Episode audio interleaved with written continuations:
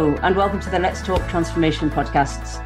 In this episode, we will be discussing bringing science to a more diverse population, bringing more diversity to STEM, and building more powerful communities in STEM for innovation and solving world problems more effectively. I am absolutely delighted to welcome Jayshree Seth, author, thought leader, and chief science advocate at 3M. Jayshree, welcome to the show. Thank you, Susie. It's very nice to be here. Thank you. It's an absolute honor to have you on the show and to discuss your rich experience and your thought leadership on these topics. And we will be covering lots of different areas in this eclectic topic of diversity, inclusion, equity, and innovation in STEM. Uh, and we will also be diving in and out of the two books that you've published on this topic The Heart of Science, books which I loved that are behind uh, Jayshree for those that are watching, and they're also behind me for those that are watching. And for those that are listening, they're books which not only educate and allow people to reflect on what could be next in this quest collectively and, and individually, but they also support the cause. As all proceeds from your books, uh, Jayshree, go to scholarships for underrepresented women in STEM. Yes. And so you hold 76 patents already to your name, uh, but you remain curious and collective about other people's projects and world issues. And you're also the first ever chief science advocate at 3M. So there's so much we could say, but I would love to start there. so you are the first chief science advocate at 3M, and you didn't necessarily see yourself as the science type growing up. So can you tell us what first got you interested in science and STEM? Yeah, it's interesting. I uh, grew up on the campus of an engineering institution. So I was surrounded by professionals in STEM, you know, science, technology, engineering, and math. My dad was a professor there. It was a great place to grow up, a small university town in northern mm-hmm. India. And it had uh, the oldest engineering college in all of Asia. So a lot of pride associated with that. And all the kids in town, we knew what was expected out of us study hard, prepare well, and get into the hometown college. but I never thought of myself as what I thought back in the day was the science type. I mean, I did well in school, I've always worked hard. Mm. But in looking back, I feel like my interest was more in humanities and more human topics, if you will. Mm. I wasn't the one who was interested in how things work, but I was more interested in how people think. Yeah. I have to say I like biology, but it because it could be related to human context. Yeah. But I was uh, you know, squeamish about cutting cadavers and all that good stuff. and, and, there was strong parental guidance for the path of engineering, so I stuck with it. Mm-hmm. And really, if you ask me, it wasn't till I started on my doctoral work that I really realized that I was interested in research. Mm. I liked doing those experiments. I loved working on things that could have a human impact. So I'm a late bloomer, if you will, but I mm. I feel only that only because the context wasn't explained to me earlier more I know, got to know about it, the more I liked it. And that's mm. why I'm so passionate about talking about the context of science. And of course, when I came to 3M, it was great because there was everything that I would have needed a culture of empowerment, an emphasis on collaboration, and a context of improving lives. So it was really a perfect place for me. And really, it's here I am today at the highest level a scientist can attain at 3M and also 3M's chief science advocate. It's mind boggling to me. Yeah, and it's it's brilliant, isn't it? Just how much purpose and context can bring to a situation and, and change your own perception of who you are and, and how you're going to be. But did you ever imagine yourself having this title of chief science advocate? No, uh, you know, in fact, when I was asked to take on this role, I think I cooked up four reasons right away as to why I shouldn't do it. Mm. I've never attended top schools. I have no scientific expertise. I came in through the back door as an intern at 3M and I never thought of myself as the science and engineering type, you know, growing mm. up. Mm. But when I heard the results of the survey we had done to understand the public perception of science, I realized that we need to advocate for science because mm. science is invisible, science is underappreciated, science is taken for granted. I mean, believe it or not, four out of 10 said if science didn't exist, their lives would be no different. Mm. 32% hmm. of the people call themselves science skeptics, which is fine. But in that population, six out of 10 said if science didn't exist, their lives would not be any different. So people don't realize mm. that the gadgets, you know, that they are taking the survey on, mind you, mm. that that is science and applications and uh, decades of scientific research.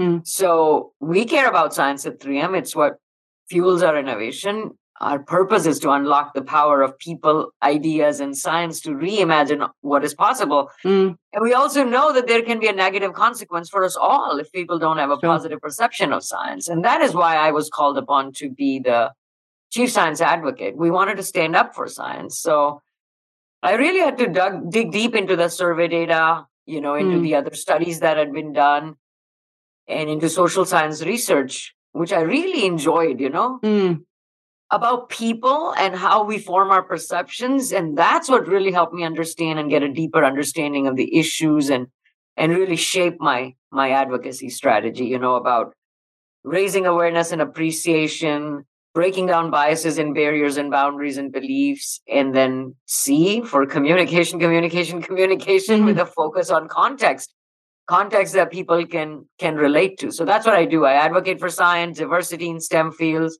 and a lot of programming to support that. Mm. With, with massive amounts of storytelling, so your own yes, stories, but context. Also, yeah, yeah, exactly, exactly, and it's so powerful, isn't it? Because the perception of both what a scientist is, what science is, what gender they are, etc., starts very early on, as we see in the experiments of younger children between five and ten, and then sort of between 10 and 20 and then as mm-hmm. they go through the, the society and, and life experience but I mean, diversity in STEM isn't a new topic, is it? We know that. I mean, we've been, it's been at global decision making tables for decades now, but we haven't necessarily progressed in terms of gender parity and in terms of diversity and representation in STEM. Uh, you talk about STEAM cleaning for diversity in the STEM fields. Can you tell us a bit more about that? And I really love the new perspective it brought and how it widens that horizon.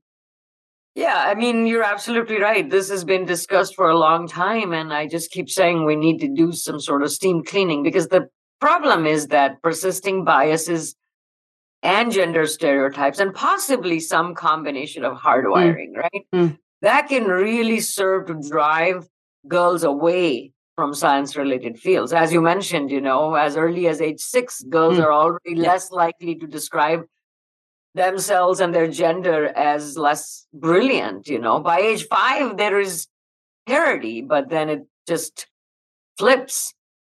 And we know on the flip side that this isn't a capability issue because mm. you know we all know in the early days of electronic computing that work of being computers was largely done by women now once computers became you know all about power and influence mm-hmm. then female programmers were sort of edged out mm. in technology you know despite having all the requisite skills and then we also know the packaging of stem is currently not geared towards girls it's totally targeted for boys i mean if it hadn't been for my parents i would have never gone mm. into this field because it certainly wasn't packaged for my type who wanted to make the world a better place, help others. That's not how we lead. We lead with the content and we mm. just don't even talk about the context. So the solution is right there.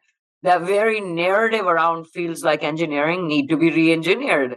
so we need more mm. focus of the, on that context. Then I think scientists have long recognized that science and the art of storytelling are intertwined, but mm students when they're introduced to scientific cons- concepts it's largely through you know textbooks and and lectures then that can unfortunately be rather uninspiring mm. and i believe if stem subjects were explained through that lens of story that mm. more girls who consistently score higher than boys in verbal proficiency yep. also they will just be mm. more interested Mm. And I like to say the math is simple. We cannot. I mean, how can we afford to miss out on the contributions of 50% of the world's population? Mm, we like, we need that diversity of thought. Mm. You know, there are so many critical problems waiting to be solved. So we need those numbers. We need the governance and the policy and the diversity and inclusion and goals and metrics. So that's what is to me full steam ahead.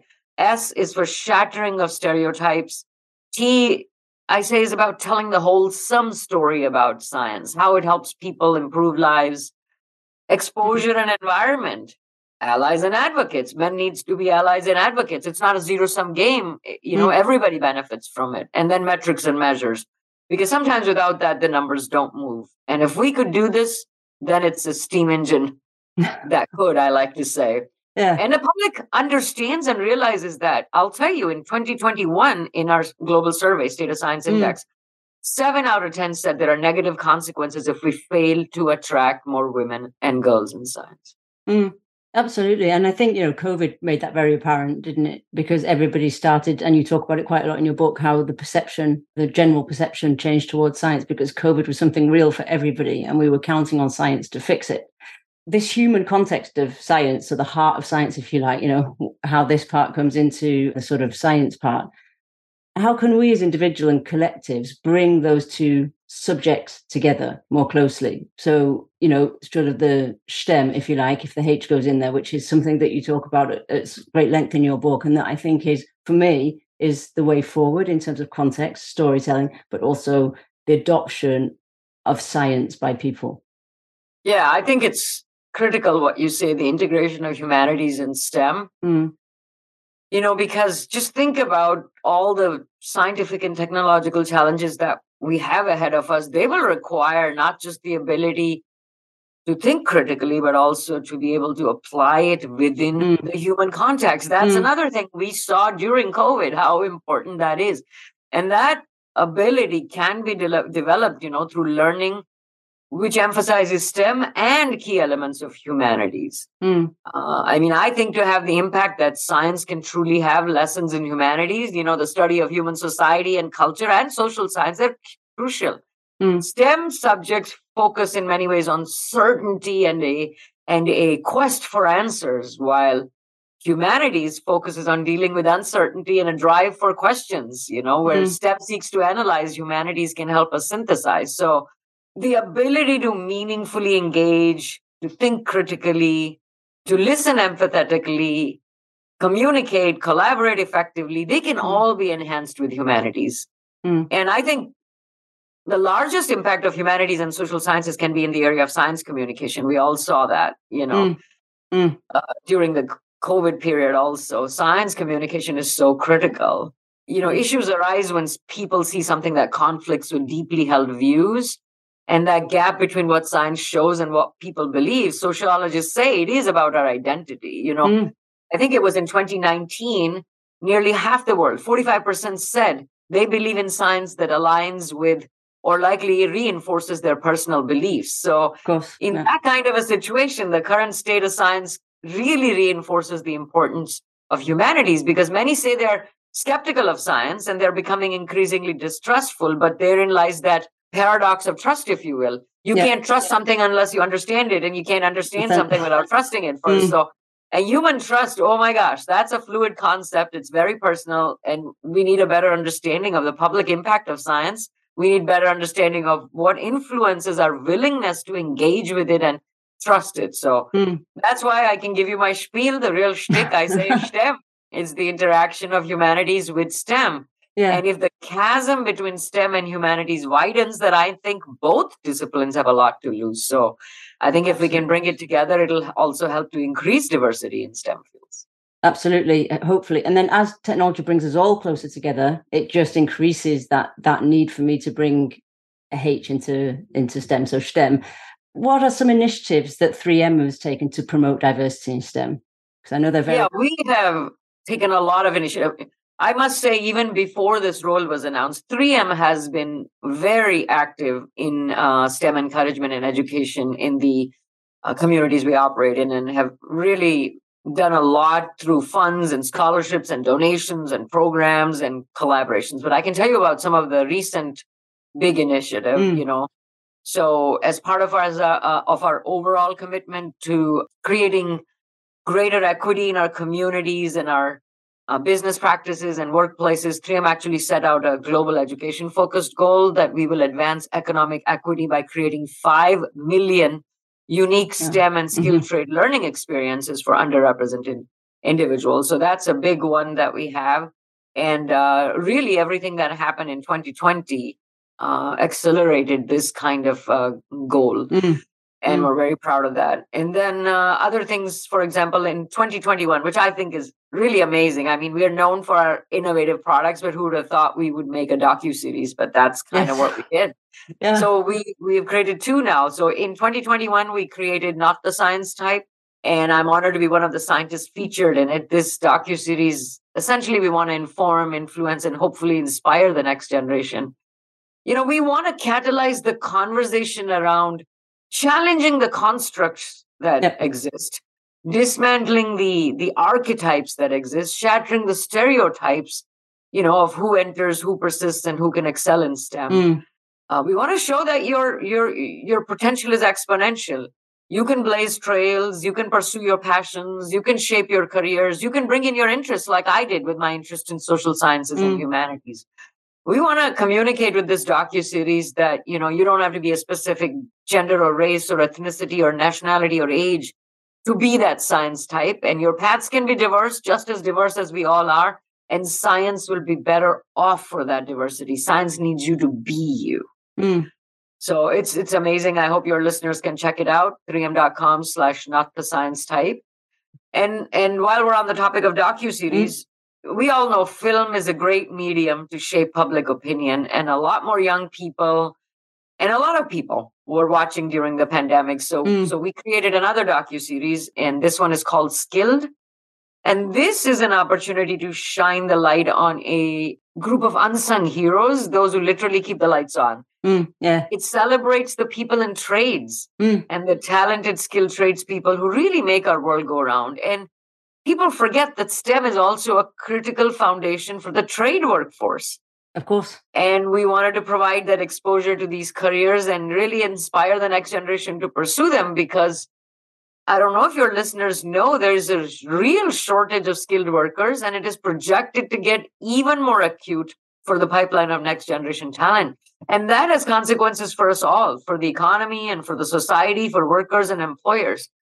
And in 2022, we know from 3M State of Science Index, 90% of the general population around the world, 17 countries, they said they respect skilled trades people, but more than half agreed that there is a negative stigma associated with these jobs.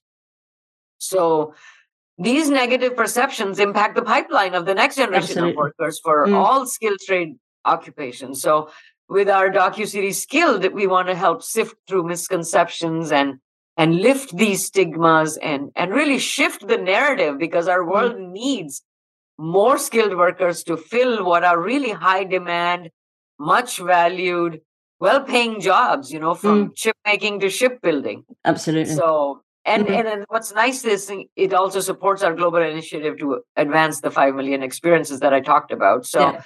You know, we're going to promote this with students. We have mm-hmm. partnered with Teach for America, and the film is going to be shown in schools throughout the US. And we really want to humanize these roles by mm-hmm. putting the spotlight on real people. Yeah. So we hope both those docu-series can be an inspiration for for for people. Absolutely, I'm sure they will be. I can see behind you, not the science type um, yes. poster.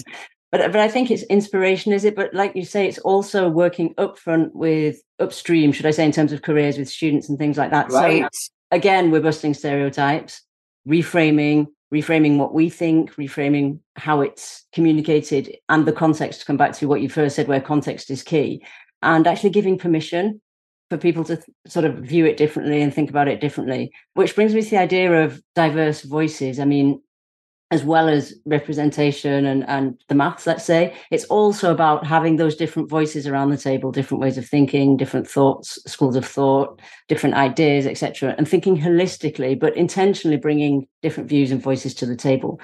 And I love the acronym VOICE that you coined in your book around, you know, five ways that we can actually intentionally do that and you know take the initiative to have the impact we want around getting more people heard and getting more ideas onto the science table let's put it that way. Can you share this acronym and how you actually got to the acronym voice?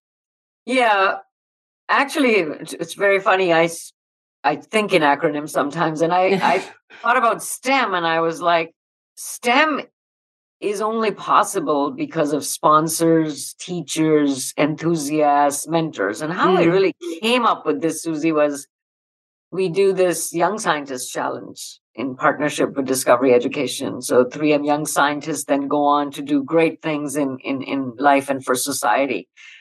And I was at one of those events and looking around and you see the role 3M is playing as a sponsor, mm. the teachers, the role they play as you talk to the students, and just enthusiasts who have encouraged these kids and mentors. Mm. You know, so I was thinking sponsors, teachers, enthusiasts, mentors, that's STEM.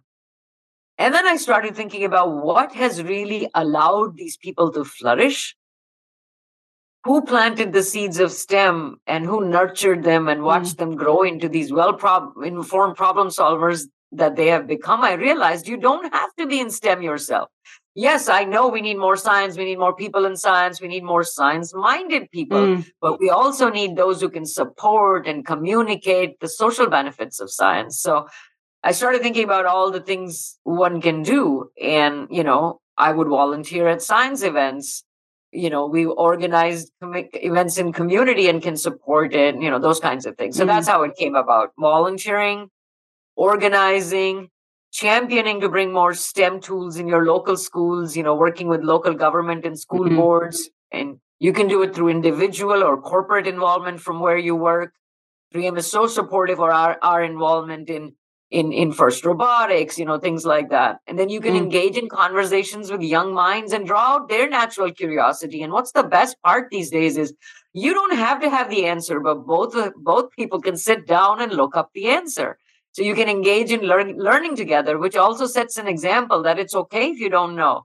Yeah. we will learn together. So that's how voice was coined volunteering organizing inspiring championing and engaging. And you know how can we be that village where we support all students and we nurture the love for science and create minds that are filled with you know curiosity and wonder? That's what we mm. need. Mm, and it's the platform to be bold or bolder isn't it? Or should i say that that's how i read in, into it. And i mean so you've written your two books and you often impart your thought leadership and your wisdom through acronyms. Sadly we won't have time to go through all the acronyms but we'll go through a few today because that really caught my attention and i've actually mm-hmm. started doing it now it's it's actually that is probably quite good for the way i learn but but it's a very interesting practice and what inspired that practice for you yeah, thanks for noticing. I'm kidding. It's hard not to notice. It's so funny. My kids roll their eyes like, "Don't tell me you another acronym." acronym. you know, uh, but I love the beauty of language. I love yeah. the power of words. I love the magic of letters. You know, pithy phrases pique my interest. Metaphors move me. I'm enthusiastic about experimenting with acrostics. You know, it's funny when I was in school, we actually had a biology teacher who taught us how to remember all the cranial nerves by creating a mnemonic. and oh, it was right. just fascinating to me. It just makes things easier to mm. remember you know, makes things stickier, if you will. And I do work at 3M. We have the best tapes and adhesives. and not to miss, we are at 3M, which is Minnesota Mining and Manufacturing. So we love our TLAs, yeah. which, by the way, is a three letter acronym. so, yeah, I'm a fan. Yeah. I use them liberally in, in my books. And, and my books, as you said, are a collection of essays on, on various topics and all proceeds go to a scholarship for underrepresented women in STEM administered by the Society of Women Engineers. Mm. The first one came out in 2020. Um, it was a tough year to say the least, especially uh, for those of us in Minnesota with mm. things that happen in our yes. own backyard. Yeah. I wanted to be productive with purpose and and take action so so i just got this idea and i compiled essays that i've written in this book and so the heart of science, engineering footprints, fingerprints, and imprints happened. And it was great to have a partnership with Society of Women Engineers. Mm. Mm. And, and exactly a year after the book was launched, I got invited to give the Silas Ethics Lecture at the Department of Chemical Engineering at Georgia Tech. And it was in person. So it was my first in person auditorium event, you know, as the pandemic is easing up and vaccines are mm. happening. Now it's interesting. It happens to be the school that I have visited. My son studied there. It also happens to be where the first recipient of the scholarship was. And it was just incredible to meet wow. her. Very emotional, you know. And I was thinking, what are the odds? What are the odds? And my heart said, moment. you know, yeah, the universe is sending me a message. Yeah. One yeah. book, one scholarship, one student I get to meet. In my flight back, I was like, I'm gonna write book two. Yeah. So the second book was launched in 2021, and that is Engineering Fine Print. Mm. And I really encourage your listeners to buy the book because it's not what you take away, it's also what you give back, the gift of education. So it's really a win win. So please buy mm. them on Amazon and don't forget to give a five star review, all for a good cause. Absolutely. You've done that, Susie. I, I have. And fine, it brings in your second book, you do talk about fine, the fine print. I like that in your first book, there's the points to ponder. So it's really an invitation to, you know, think outside your normal thought process and, and ponder on these questions. And the fine, which is another acronym, so feelings, identity, needs, and emotions. I love this acronym because it's about diving deeper into how we humans manage transitions. And of course, that's the area where I work the most in terms of uh, the human dimension of transformation and, and, you know, particularly the cultural element to that. And you've already stated that 3M's empowerment culture was something that really gave you purpose and, and moved you forward. How can we create fine workplace cultures and, and what are the main challenges you see around doing that? Yeah, I mean, I I agree. The pandemic years really changed us forever because change at home, change at work, change in the world, change in our lives, you know.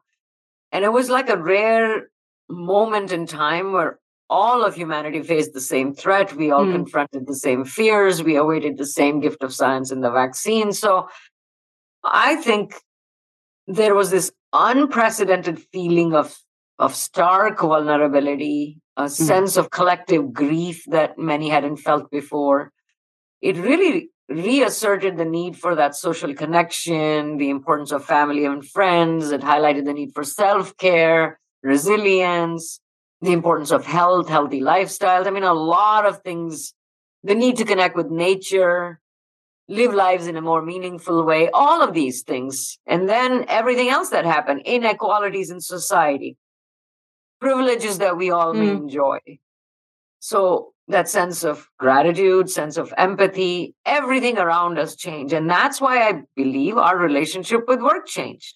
Mm. And it wasn't just where we work from or what we work for, it was why we work and who we want to work for, you know. So a lot changed. And times of transition, I think, teach us a lot. They teach mm. us how to accept change, how to manage the change, and then leading us to create change. So that is why I think it was important. You know, in the first book, I talked about themes like STEM advocacy and mm. convergence of STEM and humanities that we talked about, and yeah. then leading from your own rung of the ladder, developing a growth context. But in this book, like you said, I attempted to go deeper into the topic of transitions to thrive and survive amidst change, reflections, so we can get perspective, mm. and then insights into the actions we can all take. Because otherwise, in my view, we didn't use this moment to do anything mm. if we don't reflect and work through the transition and it leads to some action so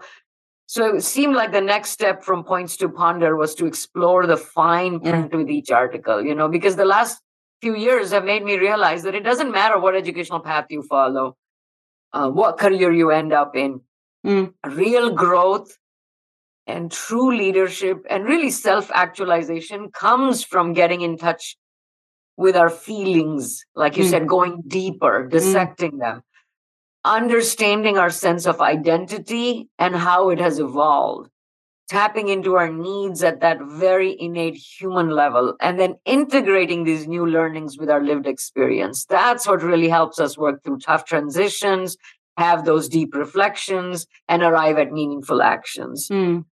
And that is to me the fine print, you know, feeling mm. identities, needs, and experiences, because a lot of things change and we really need to put a lens on that fine print. So, to answer your question, this was a long answer, but what that means to me is we need more honesty and authenticity. We need more transparency and vulnerability. We need more diversity and equity. Mm. And how do we get comfortable with all that in our everyday lives and in living out our leadership. Mm. Because I always say that inclusion is getting more comfortable with feeling uncomfortable because those are not comfortable subjects, are they? then, you know, you may feel more comfortable with doing that one day, but you probably will never feel 100% comfortable because it's not comfortable, is it, to go inside all the time?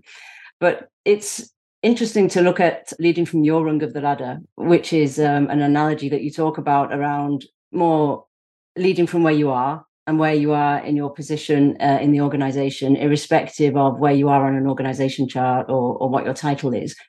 Which brings me to the next thing around, you know, this big leadership paradigm that shifted and that COVID has accelerated for me in terms of we've already spoken about technology bringing things together very, very quickly, and that us having to be more creative with what makes us human.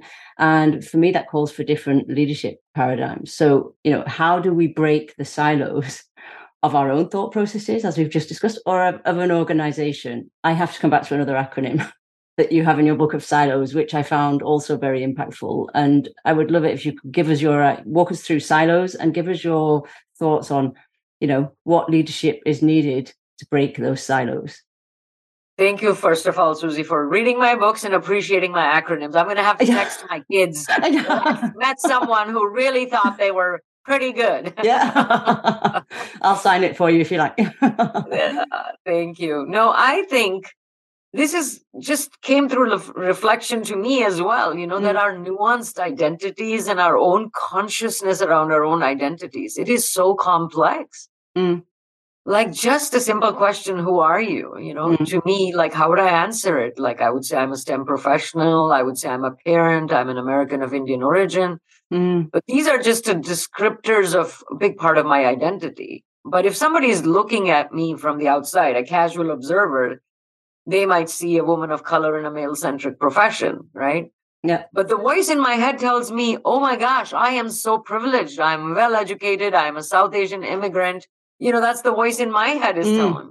And when I'm, I'm among, among Indians, I'm further identified by the language I speak and the region I belong to or the religion I might be. So you weave all of that with your own personality traits that have nothing to do with your ethnicity or mm. things like that, or your rich professional journey or the diverse life experiences. That is what creates the fabric of a person's being. That is the backdrop for their mindset.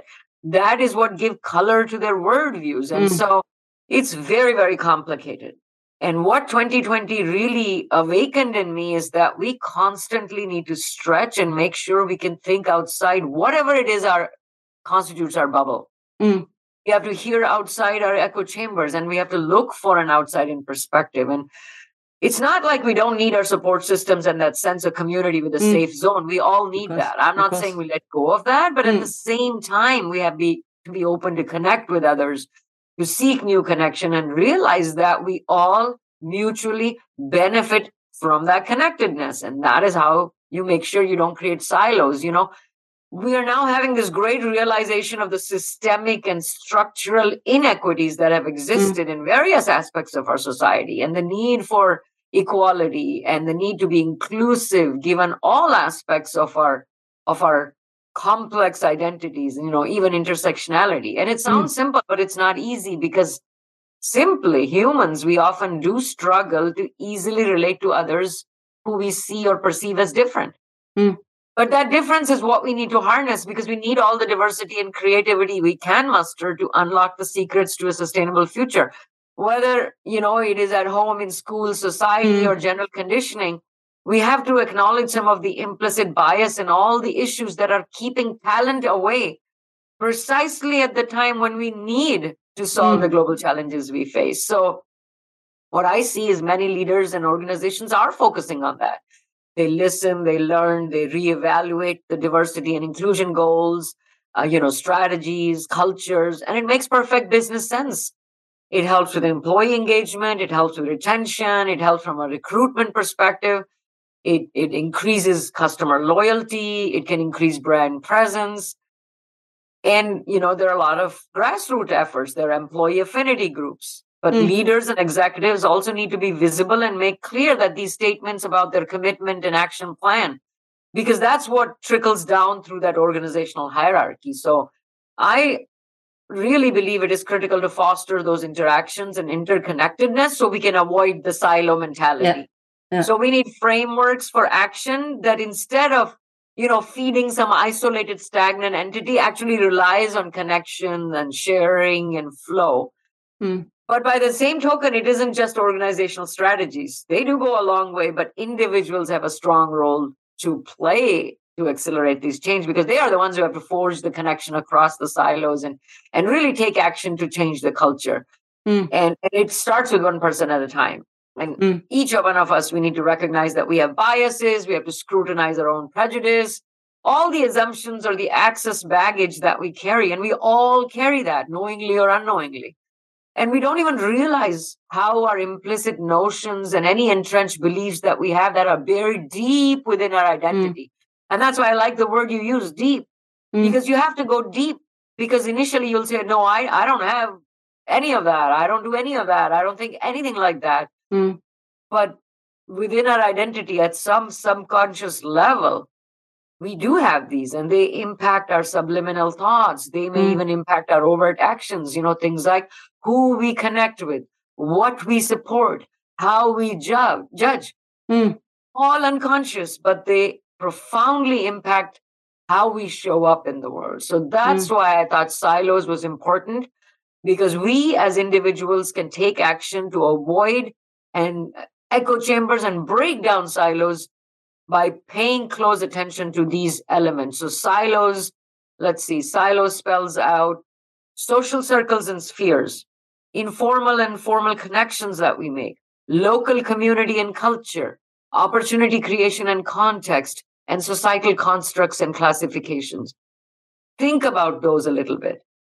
And then we can all move closer to the goal by cha- implementing changes, not just at organizational level, but at an individual and societal level, because we are connected, yeah. you know, whether we like it or not, and inextricably so. Yeah, massively. And it is about deeper. It's also about systemic, isn't it? So individually looking systemic, being future focused and looking at the sort of holistic critical systems thinking picture, which when we're in silos, clearly we don't do because we're back in in the silo and we're back in our normal thought processes in our normal communities. Um, exactly. Um, time is running, but I would like to come to you recently sharing your experience at the STEM Equity Summit where the White House launched the STEM Opportunity Alliance, which is a national effort by the American Association for the Advancement of Science to bring stakeholders together to talking about communities across sectors to promote equity and excellence in STEM, which must have been an honor to witness. And there you coin another acronym, and then I'll stop with acronyms. but your acronym CAPE, which particularly personally spoke to me um, and inspired me in my personal vision for 2023. I always think, you know, as you said, action, and it, you know, it starts small. What am I going to do in 2023 as an individual, and then collectively to have impact for a more equitable, inclusive, and sort of collaborative world? Could you walk our listeners through this acronym CAPE and what it means for you, uh, Jayshree, as you move through 2023? Yeah, that brings back memories. I actually Ubered to the White House. That was the most interesting experience. Uh, I thought it was super, uh, super funny. But mm. Yeah, in December last year, like you mentioned, I had the privilege to attend the White House STEM Equity mm. Summit. Mm. You know, it was a summit to put the topic on the national agenda. You know, room full of advocates, mm. community of advocates whose purpose aligned, and I. It was truly magical. I felt inspired, like on a pro- personal front, professional mm. front. Proud of 3M's participation in the consortium, my representation at the summit. It was just, it just was really meaningful. And what was also very meaningful was that I had arrived straight from South Africa.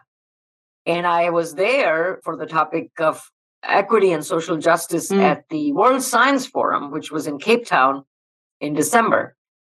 You know, while I was in South Africa, I just was compelled to visit the Cape of Good Hope. Mm. Because as a young student, I'd been quite intrigued with this place. You know, our social studies teacher had described it to us that this is a place near the southern tip of Africa it's really hard to navigate past it. Mm. And uh, that there are many, many who were trying to find a sea route to India, but they just couldn't navigate, mm. you know, mm. past that.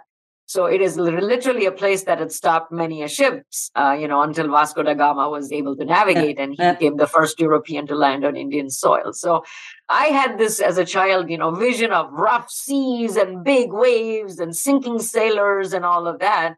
It was just i never never thought in the wildest of my dreams that i would have the opportunity to visit it. So oh, it was just too emotional for me for so many reasons. Look mm. here i am you know from there to here i get this opportunity to stand here and it's perfectly calm there was no you know rough seas or anything and i'm just thinking wow so this calm sea can at some point become so turbulent that mm. it stops people. And then I also realized that this is a place that you encountered storms, but when you turned the corner, it engendered hope, right? That's why they called it Cape of Good Hope. But that was one perspective.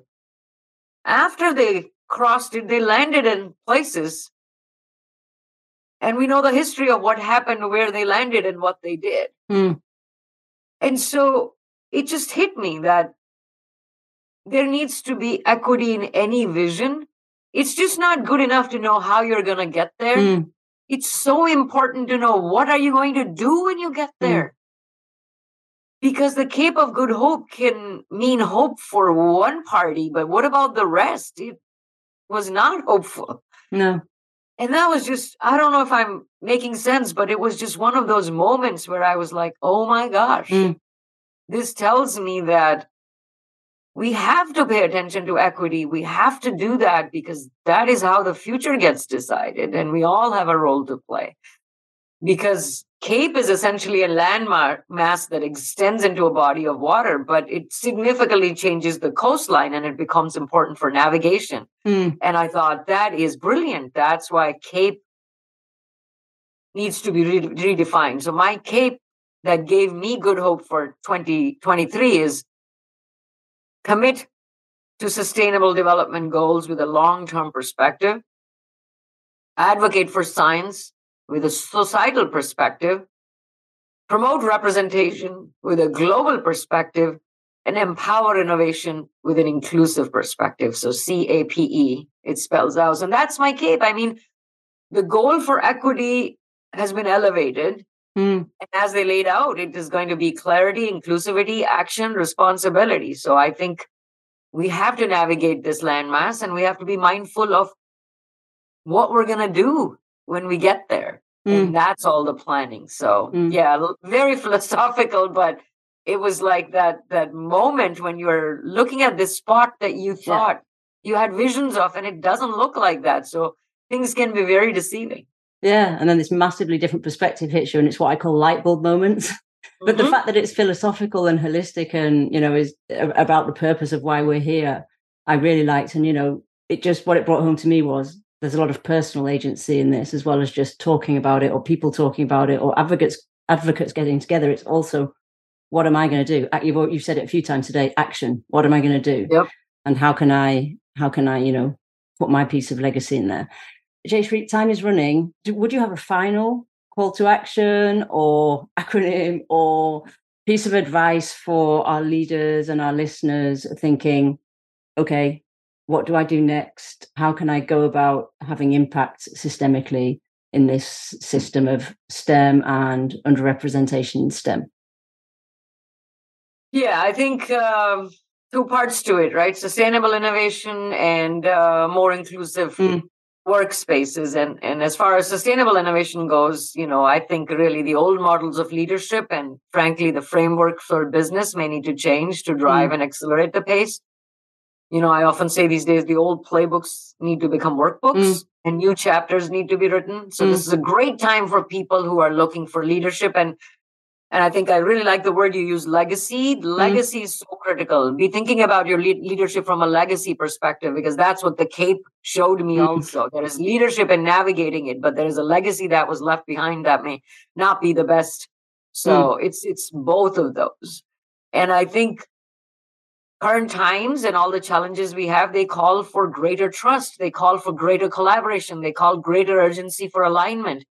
And this is almost like alignment, not just top to top, but also bench to bench, eye to eye mm. on visions and missions and roadmaps for a more sustainable future. That is what will lead to action. And I think people in the labs, people like me, we are excited mm. to make it happen, but we are looking for that collective leadership to pave the way because this is the need of the moment. Leadership that can handle the dialectical nature of all the tensions, yeah and all the contradictions at play and be mindful of, of the legacy. And it's just not about functional leadership.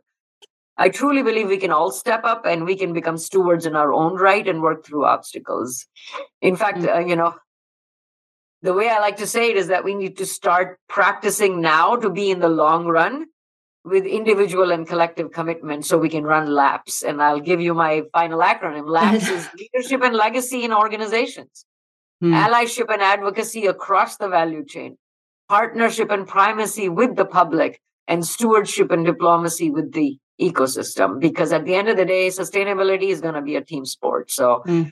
we have to tie it in in with purpose and at 3m it anchors purpose driven innovation in our products manufacturing processes technology we're always trying to do more all employees around the world because we each have a role in executing the sustainability strategy mm. and i truly believe now more than ever before in our lifetime innovation is a lifesaver for business inspiration is the lifeblood of innovation and purpose is the lifeline for inspiration. I think the second part was about inclusive workplaces. workplaces and I think, yeah. yeah, I think the good leaders recognize that a diverse workforce is a robust and resilient workforce. You know, it makes economic mm. as well as moral and ethical sense. It'll help uh, science, it'll help uh, loyalty, it'll help leadership. Uh, they just need to have an empathetic lens to be able to see their own privilege mm. and contribute to alleviating uh, inequities. It's just the right thing to do. And it mm. requires everybody to play a role. And I call it actually the ecosystem, you know, the exposure, mm. the encouragement, the mm. empowerment, the education, the economics, the engagement, the mm. equity. And, and good leaders will dig in because they know that environments that lack diversity are like echo chambers, same voices, mm and the same problems and likely the same solutions, which is a very narrow point of view. And mm. right now, there is an urgent need for a broader perspective and societal context for science. We need a more diverse science community, and we need science to be a more inclusive space because a narrow view makes science itself vulnerable. So I say to leaders, you know, give support from ground up, show open mindedness all around, create seats at the table, facilitate diversity, foster inclusion, further equity, because it is critical to innovation. And God, we know the world mm. requires innovation. Innovation needs science. Science mm. demands diversity, and diversity warrants equity. Excellent. Thank you. I'm going to leave our listeners with that, with the need to exercise the acronym LAPS to build capacity for the future and to make sure it's as equitable and inclusive as possible. Jayshree, thank you so much for coming and sharing your thoughts and the contents of your books and your stories. Where can people find out more about you and what you do? Well, I am on LinkedIn almost every day. Uh, I, my my kids are annoyed, and I always tell them it's part of my job because uh, you know. So please follow me, and uh, if the messages resonate, please help me spread them because it's great to have more people thinking along those lines. And uh, again, a plug for the books. Please buy them, and uh, you can find them on Amazon. And maybe Susie, in your podcast, we can put the links to that so I absolutely can, will. Uh, and then, uh, yeah, um, here's to running laps. We yeah. all need to practice. Excellent. Thank you so much. It's been a great conversation. Thank you, Jayshree. Thank you, Susie. We hope you enjoyed this episode and the insights and learning it gave you. And it's bye from me for now, and see you soon for the next episode of Let's Talk Transformation.